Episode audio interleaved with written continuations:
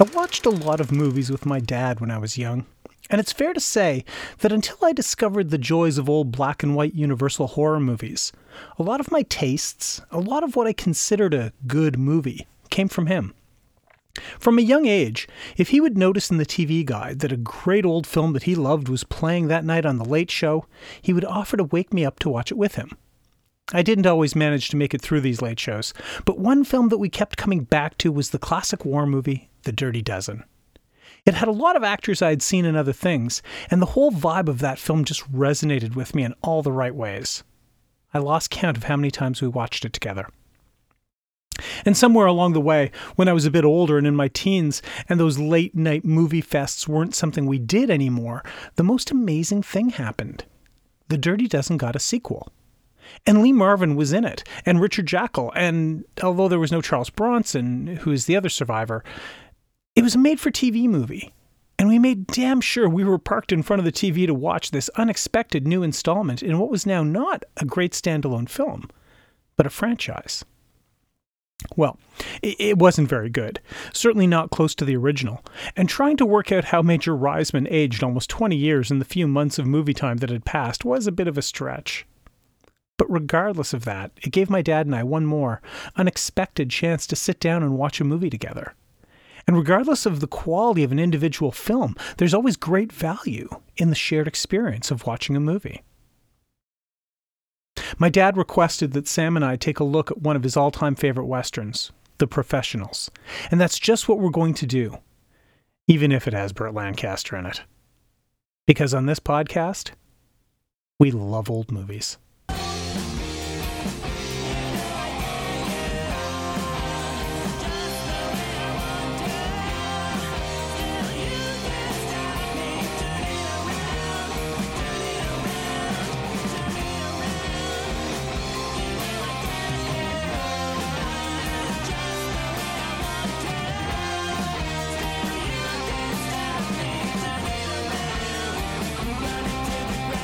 Hello, film historians. I'm Sam, and I love old movies. We've got Derek the Dad Kick here. Hello, and welcome to episode 32, which is our second stop along the way of all Western movie March. And we're on March break. And that's been amazing. It always is. No school? Yep. What's not to like? No school and no work means more movies. I thought you were going to say makes Homer something something. Go crazy? Don't mind if I do. So today we're going to be looking at a film from 1966, The Professionals, which although technically a western, it's definitely set in a timeline that puts it after what we would call the Wild West. Yeah, I guess it's set in during the Mexican Revolution, similar to the Wild Bunch, so that puts it almost World War 1 era? Yeah, that's right. It's a Western set in a time when the West isn't so wild, and a way of life has been eroded and replaced by more civilization, and that leads a certain kind of man to look for opportunities south of the border. There are definitely a few films that explore this theme, The Wild Bunch, as you mentioned, probably being the best of them. But this one is no slouch. No, not at all. A Burt Lancaster paradox film? Oh, absolutely. Burt is in this, so yeah. But the film is great. So it is a perfect example of the paradox. And really, it's one heck of a cast. This is an all star film, there's no doubt about that. Lots of talent on both sides of the camera, and the result is a really fun, exciting film. And it has Lee Marvin. It does, which automatically makes it a few notches higher on the awesome scale.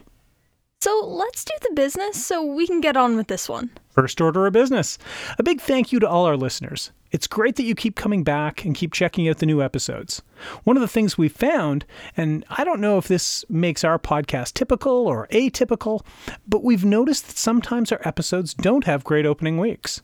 Loving You had a bad opening week, for instance. Yeah, sure. So did the watch along. But we're noticing that our episodes don't really die out in terms of new listens until week three or even four after release. Obviously, some episodes still do better than others, but it's cool that we see the traffic continue to explore our episodes long after the release date.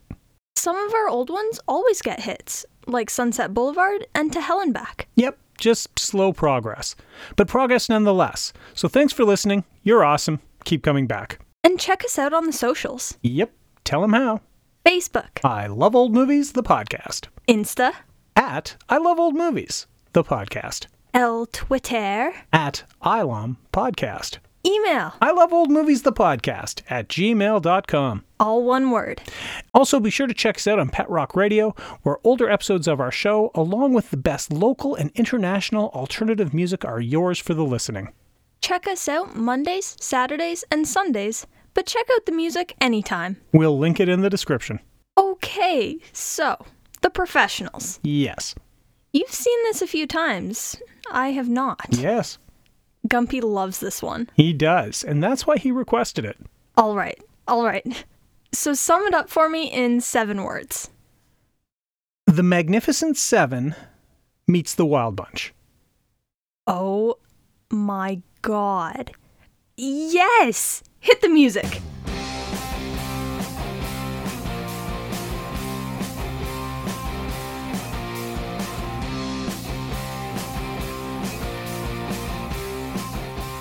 Both the writer and director for this film is Richard Brooks. After working as a writer for the NBC network, Brooks worked as a director at New York's Mill Pond Theater. He then moved to Los Angeles, where he got into the film industry, for the most part working as a writer for B movies. After serving as a Marine for two years during World War II, Brooks made his directorial debut in 1950 with MGM's Crisis. Before that, he did a lot of work as a writer, with more than 13 screenplays credited to him in the 1940s alone, including Key Largo in 1948.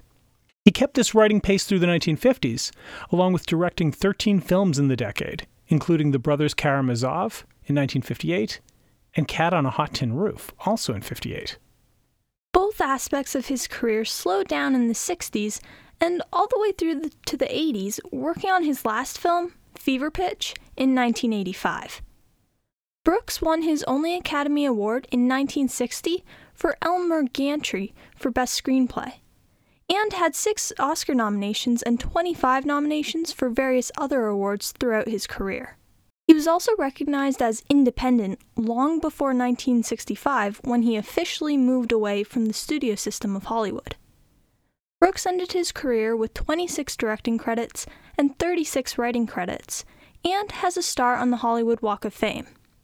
He died in 1992 at the age of 79. Lee Marvin was a member of the United States Marine Corps during World War II, achieving the rank of corporal before being demoted for being a troublemaker, and then having his military career ended by wounds sustained in a hail of machine gun and sniper fire. But it was a post war job as a plumber's assistant at a community theater building that led to him learning to act, appearing in a few plays and TV shows, and then on Broadway in a production of Billy Budd in 1951. After moving to Hollywood, he quickly made a number of films, frequently turning up in military movies due to his reputation as a decorated combat veteran and the legitimacy that he brought with him. His first feature film was called You're in the Navy Now, alongside another young actor also making his film debut, none other than Charles Bronson. After getting established, he appeared in a lot of great films in the 1950s, working with some of the biggest names The Wild One with Marlon Brando, Not as a Stranger with Robert Mitchum, Bad Day at Black Rock with Spencer Tracy, and The Caine Mutiny with Humphrey Bogart. After establishing his leading man credentials on a television show called M Squad, Marvin made three films with John Wayne The Comancheros, The Man Who Shot Liberty Valance, and Donovan's Reef. The mid 60s saw Marvin climb to the top of the ladder with his Oscar winning role in Cat Ballou, and then The Professionals, and The Dirty Dozen, and Point Blank. All classics, showing the former Marine at the height of his power. He became increasingly ambivalent about Hollywood and filmmaking, though, and his career produced little of note in the 1970s, although turning down the role of Quint in Jaws is perhaps one he wished he might have had a do over on. In the 1980s, his career almost over, he made the war epic The Big Red One, and then one of my favorite Canadian films, the seminal Death Hunt, reuniting him with Charles Bronson in a tale about the hunt for the Mad Trapper. His final films were the aforementioned Dirty Dozen sequel and the Chuck Norris action film Delta Force in 1986. Lee Marvin died in 1987 at the age of 63 and was buried with full military honors. Playing the role of Maria is Tunisian born Italian actress Claudia Cardinale. Despite her natural beauty, which caught the eye of many film producers in the 1950s, Cardinale, it might be said, earned her career the old fashioned way. She married well. While pregnant at age 17, Cardinale was signed by Franco Cristaldi, her future husband and not the dad, to a seven year deal that saw her work with top Italian directors and actors, but also conceal her pregnancy and motherhood, keeping it a huge secret and allowing Cristaldi to control almost every aspect of her life and public image, going so far as to raise her own son as a brother. She has made a number of films in Italy, England, and France before appearing in two films in 1963 that really launched her to the next level The Leopard, co starring Burt Lancaster, and Fellini's masterpiece Eight and a Half.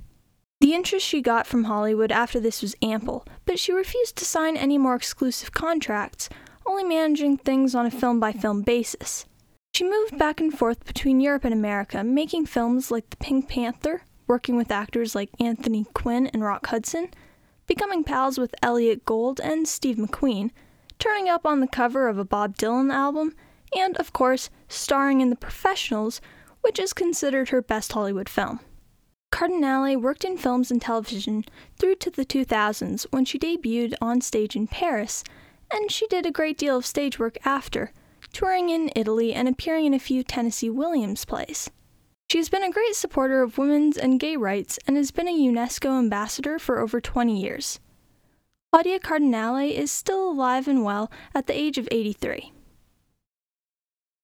Based on the novel A Mule for the Marquesa by Frank O'Rourke, the professionals combined one heck of a cast with an Oscar winning and multiple nominated writer director, and the result is a fantastic film that stands as a good action movie or as a deconstructionist Western. The film breaks down into two neatly structured halves the journey to Raza's base to free Maria, and the journey back with Raza and his men in hot pursuit. And most of the film is set in the blazing hellscape of the Mexican desert, creating a film where the central conflict is hard to define. Man versus man? Sure. Man versus nature? Of course. And finally, man versus himself, as critical decisions need to be made and personal ethics weighed. The production of the film was a curious one, with a great deal of very difficult on location shooting offset by wild partying in Las Vegas at night, particularly by Lee Marvin and Woody Strode, who had become close friends after filming The Man Who Shot Liberty Valance together years earlier. Marvin and Lancaster did not get along on set, and in fact, their tension was great enough that the director needed to intervene. Marvin, for his part, did not enjoy Lancaster's ego and his sense of self importance and Lancaster had no time for Marvin's problematic alcoholism. All four of the leads, and even Claudia Cardinale, did most of their own stunts, which, given that most of the men were in their 50s, was quite something. Only Woody Strode did all of his own stunt work, since there were no black stuntmen in Hollywood at that time that could match his height and bulk. Yeah, he was a big dude. You'd need, like, The Rock to do his stunts. Yeah. The film was a big enough success that talk of a sequel was always prominent, but no one wanted a repeat of what had happened with the Magnificent Seven sequels, and insisted that any follow up film needed all four of the leads. The problem was, scheduling never allowed the four of them to work together again, and after Robert Ryan's death in 1973, the idea of a sequel died with him. Herb Lightman wrote an article about the professionals for the American Cinematographer magazine website, and I just wanted to share some of his thoughts. The Professionals is a film made by professionals, and that fact is evident on every frame. Written for the screen and directed by Richard Brooks, the Columbia Pictures release fills the wide screen with an explosion of dramatic excitement, photographed in Panavision and Technicolor by Conrad Hall. Though its locale is the rugged American West, The Professionals is a cut far above the genre of motion pictures usually lumped into the general category of westerns. It is, rather, a bare knuckled action adventure film with definite emphasis on action, which gets up and moves and keeps going until, until two hours have miraculously flown by. In perhaps no other type of motion picture is the art of cinematography quite so pivotal as in the outdoor film. The cinematographer, usually working on location, far from the conveniences of the soundstage, is called upon to make nature perform visually as an integral part of the action. He must control the basically uncontrollable elements of weather and terrain and go right on shooting even when conditions approach the impossible, because budget and schedule wait for no man. In The Professionals, director of photography Hall has done all of this while creating a gutsy, virile style of camera artistry, which is perfectly in key with the hard hitting story. It's a great article. We'll link it in the description. Go and give it a read. Absolutely. What is the tale of the tape on this one, Sam? Okay, so we have a 7.3 on IMDb. Mm-hmm. The audience score is 81% on Rotten Tomatoes. Yeah, it is. And the tomato meter is 89%. The film was nominated for three Oscars for Best Directing, Writing, and Cinematography. The film can be bought or rented on YouTube.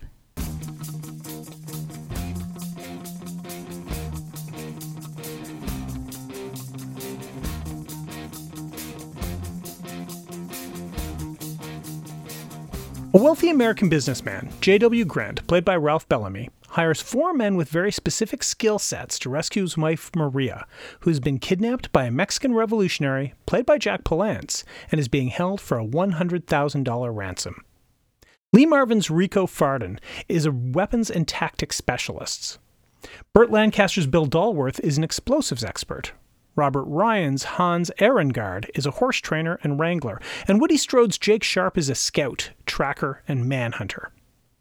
Fardan and Dolworth have both worked with Raza in the past and have trouble imagining this respected warrior as a kidnapper, but they are tempted by the promise of $10,000 each upon completion of the mission. Cowboys with wicked skills going into Mexico to fight bandits. Okay, this is pretty magnificent seven but there's only four. That's pretty wild bunch. I see what you did there now. They endure hard traveling through the desert and survive two violent encounters with Raz's men. And when they finally locate Raz's compound, they find a well armed and organized crew, and great planning and tactics are required in order to rescue Maria. But once they find Maria, they realize that she's not Raz's prisoner, but his lover. And despite knowing that Grant has lied to them, they choose to honor this contract. Essentially, they wind up being the ones to kidnap Maria, who had run away from Grant, fled to Mexico, and hooked up with Raza. Hardin and the gang make peace with the ethics of what they are doing by consoling themselves with thoughts of the $10,000. They've arranged a getaway train, but Raza had men waiting for them at it, and in the ensuing gunfight, Ehrengard is wounded. Later, Maria tends to his wounds, hoping that a wounded man will slow down their escape so Raza can catch them. As they make their way through the unforgiving desert with Raza in hot pursuit, Maria explains that she always loved Raza and was essentially sold to Grant as part of an arranged marriage scheme. With the distance closing between hunters and hunted, Dolworth volunteers to stay behind to allow the other professionals to escape to the border with Maria. This one man versus six standoff in a mountain pass sees Dolworth wounded, Raza wounded, and Raza's five soldiers killed. Hardin and his men meet with Grant, who offers to pay them immediately as well as treat them to any further expenses. When Dolworth shows up with Raza, Grant is quite amused and grateful and orders Raza killed. But this leads Hardin and the professionals to step in, intervening in this weird situation and allowing Maria and Raza to escape back to Mexico, satisfied to not have to take Grant's money if it means being lied to by him, and allowing him to basically buy women that he desires. The four men follow Raza and Maria back into Mexico. I gotta say, that ending, that came a bit out of left field for me. Yeah. Like, it didn't ruin the movie because the characters were all set up as these inherently good and virtuous dudes. But on the other hand, they were mercenaries who followed the cash in spite of their morality. I'm not really so certain that they would have ridden off with self satisfied smiles on their faces after forsaking all that cash. Maybe they wouldn't have been able to live with themselves. Well, then they were in the wrong line of work all along, weren't they? I suppose they were. Okay, pros and cons. Let's do this. My pros. Number one, the cast and the characters. I'm just going to read these names again for effect Lee Marvin, Burt Lancaster, Robert Ryan, Woody Strode, Ralph Bellamy, Jack Palance, Claudia Cardinale, all together in one film. And every performer is quite good, and their characters are even better, with everyone getting moments to shine. Lee Marvin's Rico is one of the coolest cats, a cowboy mercenary whose special skill that makes him better than everyone else is strategy and planning. Jake is a tracker, And then we have a demolitionist and a horse master. As far as skill sets go, this is not the Magnificent Seven, where being great with a gun or a knife was enough to get you on the team. This is a mature and capable bunch, experts at what they do, and together they are effectively unstoppable. After seeing Lee Marvin and Robert Ryan trying so hard to one up each other in The Dirty Dozen, seeing them team up in this film, that was a real treat. Number two, the themes. This isn't just a story of mercenaries and a kidnapped wife and a treacherous husband cuckolded by the Mexican revolutionary. It's a tale of the decaying West, a way of life that is ending. And this is a theme explored in many westerns that take place post 1900. The freedom of the frontier had ended, and as the frontier disappeared, that left the frontiersman effectively displaced and seeking purpose. And so, as in the Wild Bunch, we see a group of fighters who are following that endless fight, civilization ends the fight. So they migrate to where civilization is less developed to continue fighting. Because the fight is all they know. The good guys versus the bad guys. The question is, as Dolworth asks, who are the good guys? The professionals are rescuers, but they're reduced to being kidnappers, which sees them flip their own perceptions of alignment. These are strong, capable men, but they also have weaknesses and vulnerability due to their character or their age. But seeing them also struggle with the ethics of what they're doing, trying to figure out their own position on the alignment scale as they insert themselves into a fight that is not theirs, is an amazing thing to watch. Number three, the pacing. There is not one second of wasted time in this film. Without ever feeling rushed, the movie seems full. Every scene is full of plot or characterization or the brutal misery of traveling through the desert or the beautiful scenery. It's just a well structured film, which lifts it above the more basic and ubiquitous entries in the action adventure genre. My cons. Number one, this is a very efficient movie, but there are some aspects that would have been made better if they were just a bit longer. Namely, all the action scenes. Make no mistake, what action there is is quite good, but almost every action scene left me wanting more. I wanted more hip firing machine guns, more exploding dynamite arrows, more pump action shotguns blowing away banditos. There are a lot of shots and scenes of the hard traveling, and it would have been easy to dial back a bit of that to let the action scenes breathe a bit more. But in general, this film is so well paced, as I mentioned, that this is a very small criticism. Number two, Towards the end of the film, we get the Burt Lancaster show. We get the Burt Lancaster monologue, the Burt Lancaster makeout scene, the Burt Lancaster heroic fight against unbeatable odds. It's just also on brand for him. My essential complaint with him in films boils down to this he subtracts from scenes rather than adding to them by not making his acting about the actors he is playing with. And the perfect counterpoint to this is his conversation with Raza in the standoff scene. These two characters have a great conversation, but we never see them in the same shot. They effectively acted by themselves and were cut together later. And that sort of scene serves Burt Lancaster and his skill set very well. But in my mind, it also exposed him even more. Put those two performers face to face in frame, and Burt would have started competing, started overdoing it, and the scene would have been ruined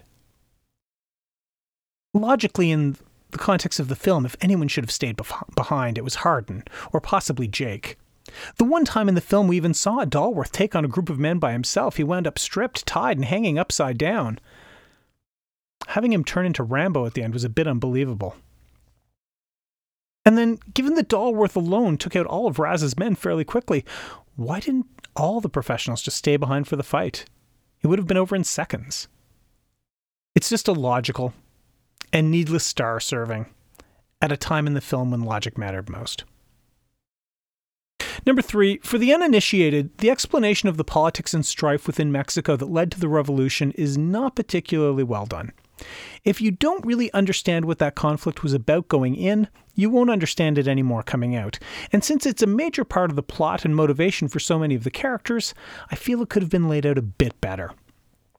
Although, I have to concede, the way they do it fits in with the central question of the movie Who are the good guys? All that having been said, this is a great, big, enthusiastic watch for me. Totally, I love this film. I wish there were more just like it. You're up. Okay, so my pros. 1. The settings. Honestly, I mostly mean the rocky cliffs and pathways in the film. I just loved how they looked on camera, and I definitely get why the film was nominated for an Oscar for Best Cinematography. I really like looking at angular things on camera, so I loved all the scenes in those cliff like areas through Mexico. They were all pointy and cool, yet somehow super easy to climb since multiple people just climbed up the sides of them. 2. The pacing. There is no wasted time in this film. Like, it isn't filled with pointless shots or long and drawn out scenes. Every second is spent adding onto the plot, the world, or the characters' backstories. But at the same time, the movie never felt rushed. Every scene was a perfect length where it would draw me in, but it wouldn't become long and boring. The film was an overall good length as well. It kept everything nice and concise. 3. The strategies. They were so cool. The thing with the crosses being used to symbolize safety or danger was super smart. And I really liked how the strategies weren't one and done things either. Like, they were used throughout the entire film instead of just being used once and then forgotten about. My favorite one had to be the one when Fardan warned the others that if someone held their hat and sort of swiped their arm downwards, it meant they were going to attack. That was really cool. Now, my cons. 1. The end. It kinda came out of nowhere. All through the movie, Fardan and the others are all like, we're gonna do anything to complete this mission. And by the end, they're all like, let's go tool around in Mexico after abandoning the mission. It just doesn't make sense. Fardan and Dolworth are totally willing to kill Raza even though they knew each other beforehand. So it's not believable that they start feeling sympathetic towards Raza just because of Maria.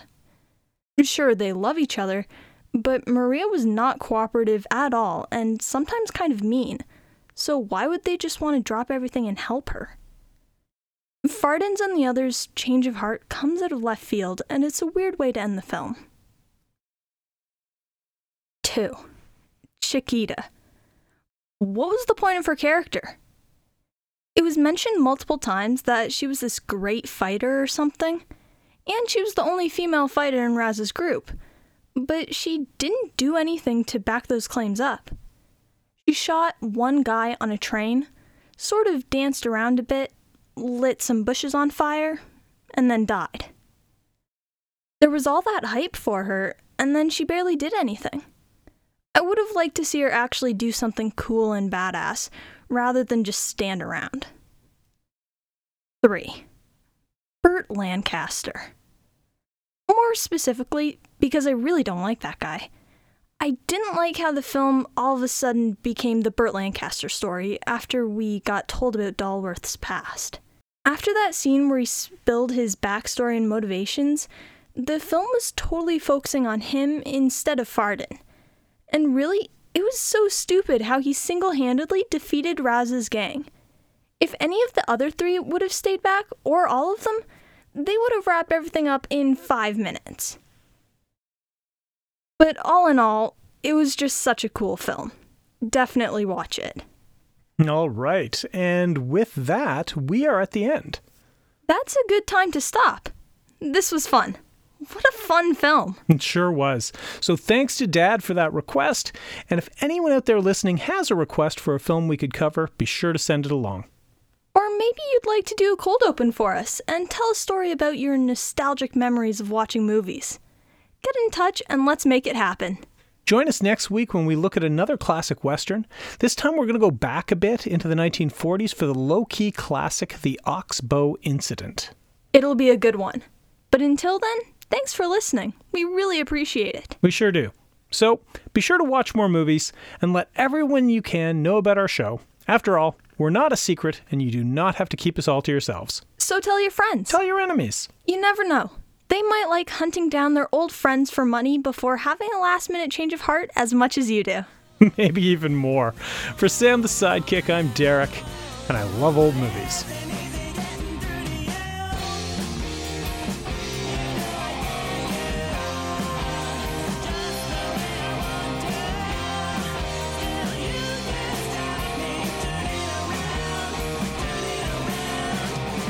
Additional research for I Love Old Movies, the podcast, is done by Nikki Weatherden. Audio clips come from freefx.co.uk. Images are used through the provisions of fair use, and our theme song, Burning Bridges, is by The Crocs.